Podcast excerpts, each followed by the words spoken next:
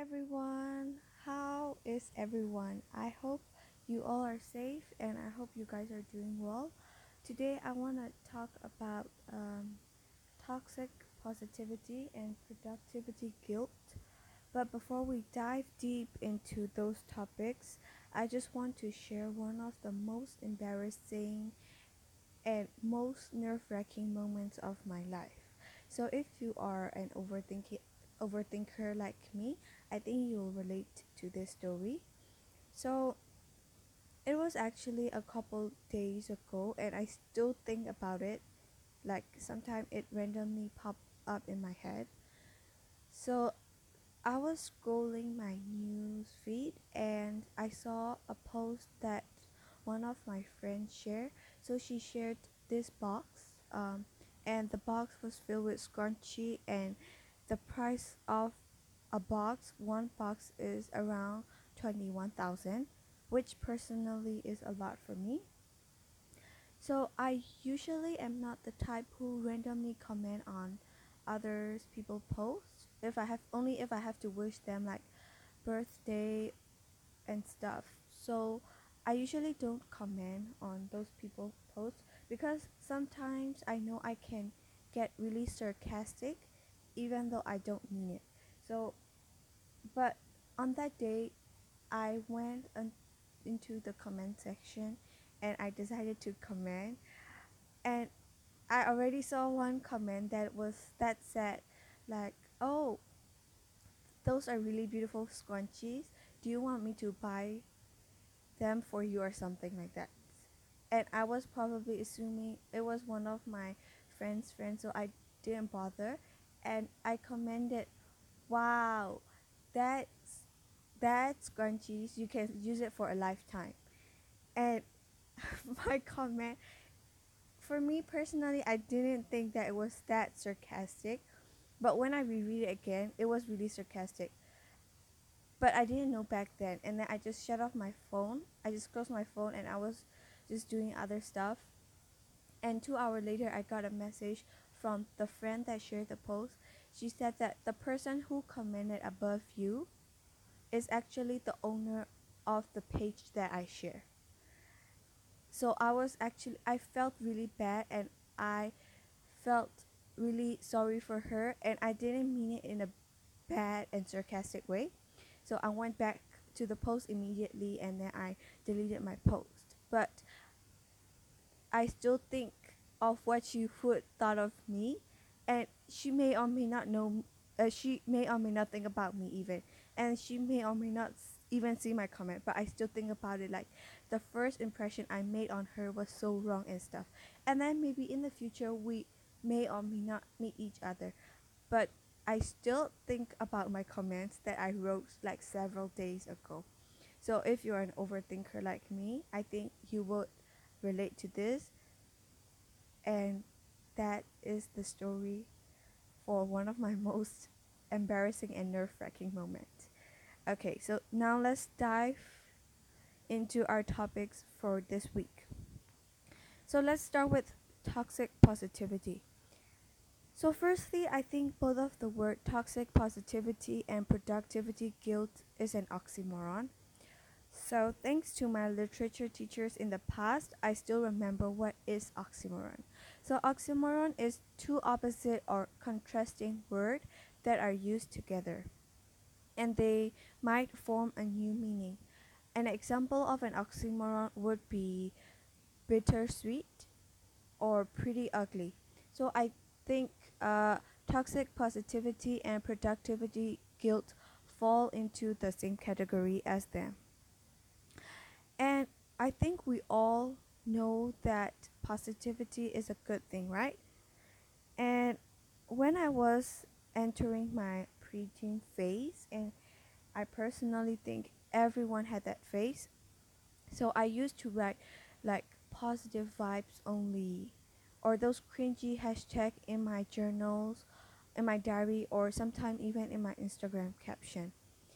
And which I think a part of it is true. Like we should all be positive because if we look at life in a positive manner, it can sometimes be really helpful and hopeful even. But how can positivity become toxic? Toxic positivity is the obsession with positive thinking, even if the situation is not realistic. Uh, I think I might have had uh, phrased that wrong. So what I mean is, when you have when you're when you are having toxic positivity, it means you're obsessed with thinking in a positive way, even though you know the situation. In the situation, there is no way to be positive.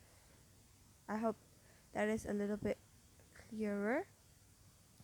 So, positivity is beneficial sometimes, and sometimes it keeps you going, although it is like that.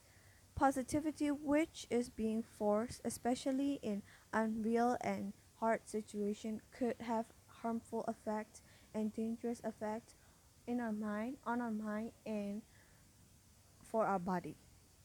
So, some of the signs that you are experiencing or obtaining toxic positivity would be feeling guilty for your feelings or hiding your truest emo- emotion and feeling and brushing off things saying think positive or maybe sometimes even shaming others for the way that they feel are some example of toxic positivity words like if they can do it so can i or you know i could actually be in a worse situation is a sign of toxic positivity. If we are in denial of our own feeling, we become ignorance to other people's experience or feeling also. And that is actually one of my biggest issue with this whole thing is that we become to tell other to grieve for their own loss when we're not even in their situation. And I think we should be aware that everyone is different and we have our own limits and ability and that pain is a part of life and we must learn to embrace it instead of being in denial of our own feelings or even the feeling of others. So, next time, if you want to encourage someone when you see them in a bad situation, and if you want to uh, encourage them without invalidating their feeling, so instead of saying, don't think about it, stay positive, you can tell them, describe what you're feeling and I will be listening to you. And instead of saying, don't worry, be happy, you can say that I can see that you're really stressed. Is there anything I can do? And this is really hard, even though if you don't want to say out loud, I'm thinking of you, or maybe I'm praying of you, I'm putting you in my prayer. You can say those things. And instead of saying positive vibes only, you could say, I'm here for you, both in a good and bad situation. And instead of saying, you know what, your situation could be worse, you could say, that might must really sucks. I'm sorry you are going through this and I'm here for you if you want to talk about it. So those things are the things that you could say to the person who are in a really bad situation and it is some of the ways that you can encourage them. And we also need to remember to say these words to ourselves and remind ourselves that it's okay not to be okay. And listening to ourselves and admitting our feelings are some of the ways to deal with toxic positivity.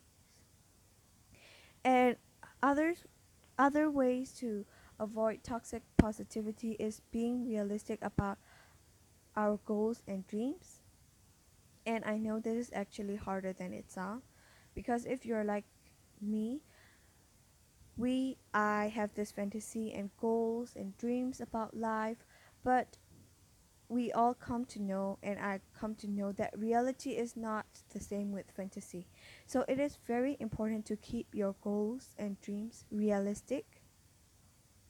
But I'm not saying that your dreams cannot be big. Uh, dreams can be big and realistic and keeping balance between those two are very important. Taking a break from social media also could help.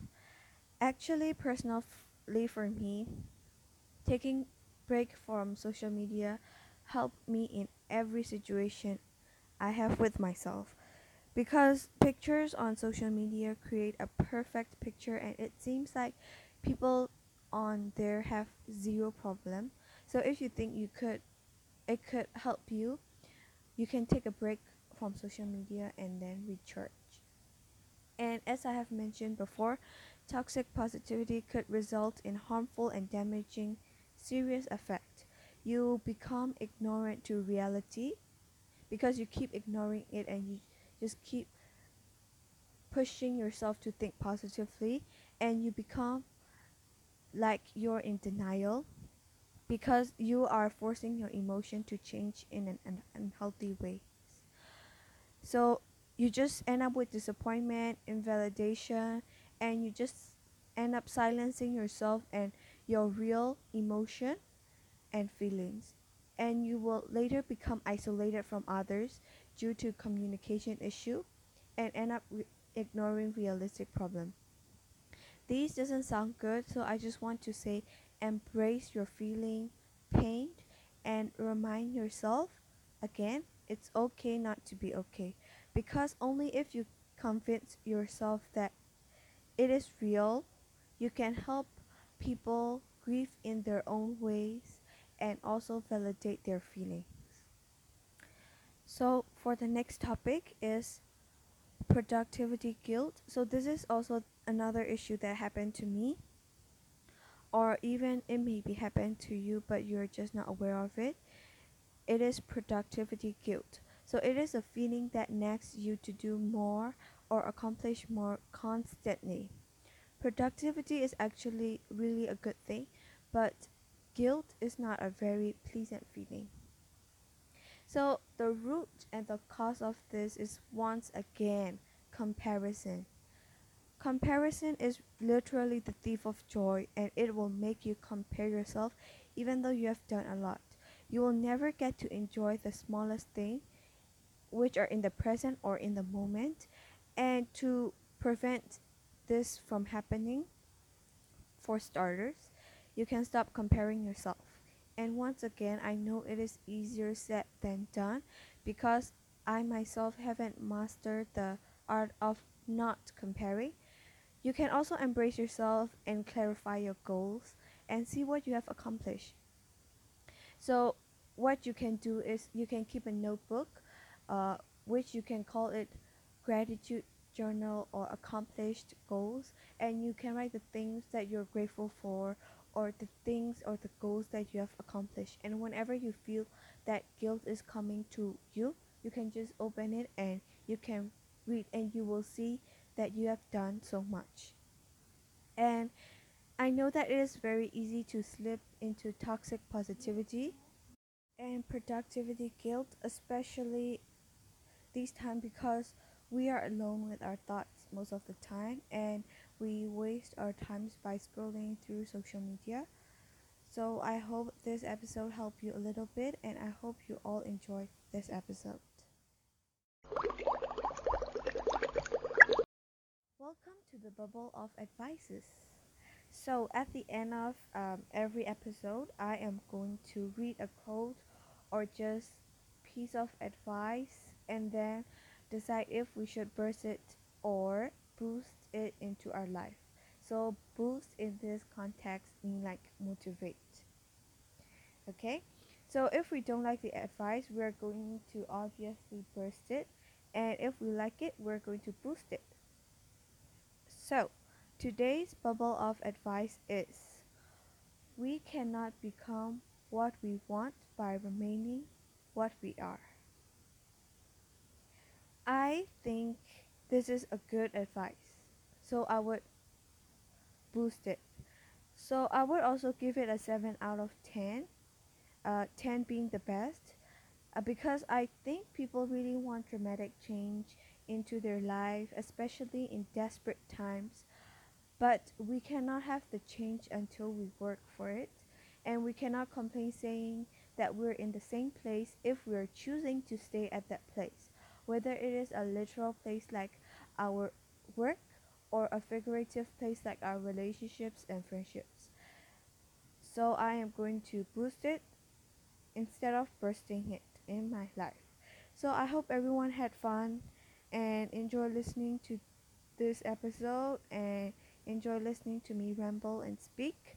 I hope hopefully I could upload my podcast every week. Thank you for listening to Days All That I Know.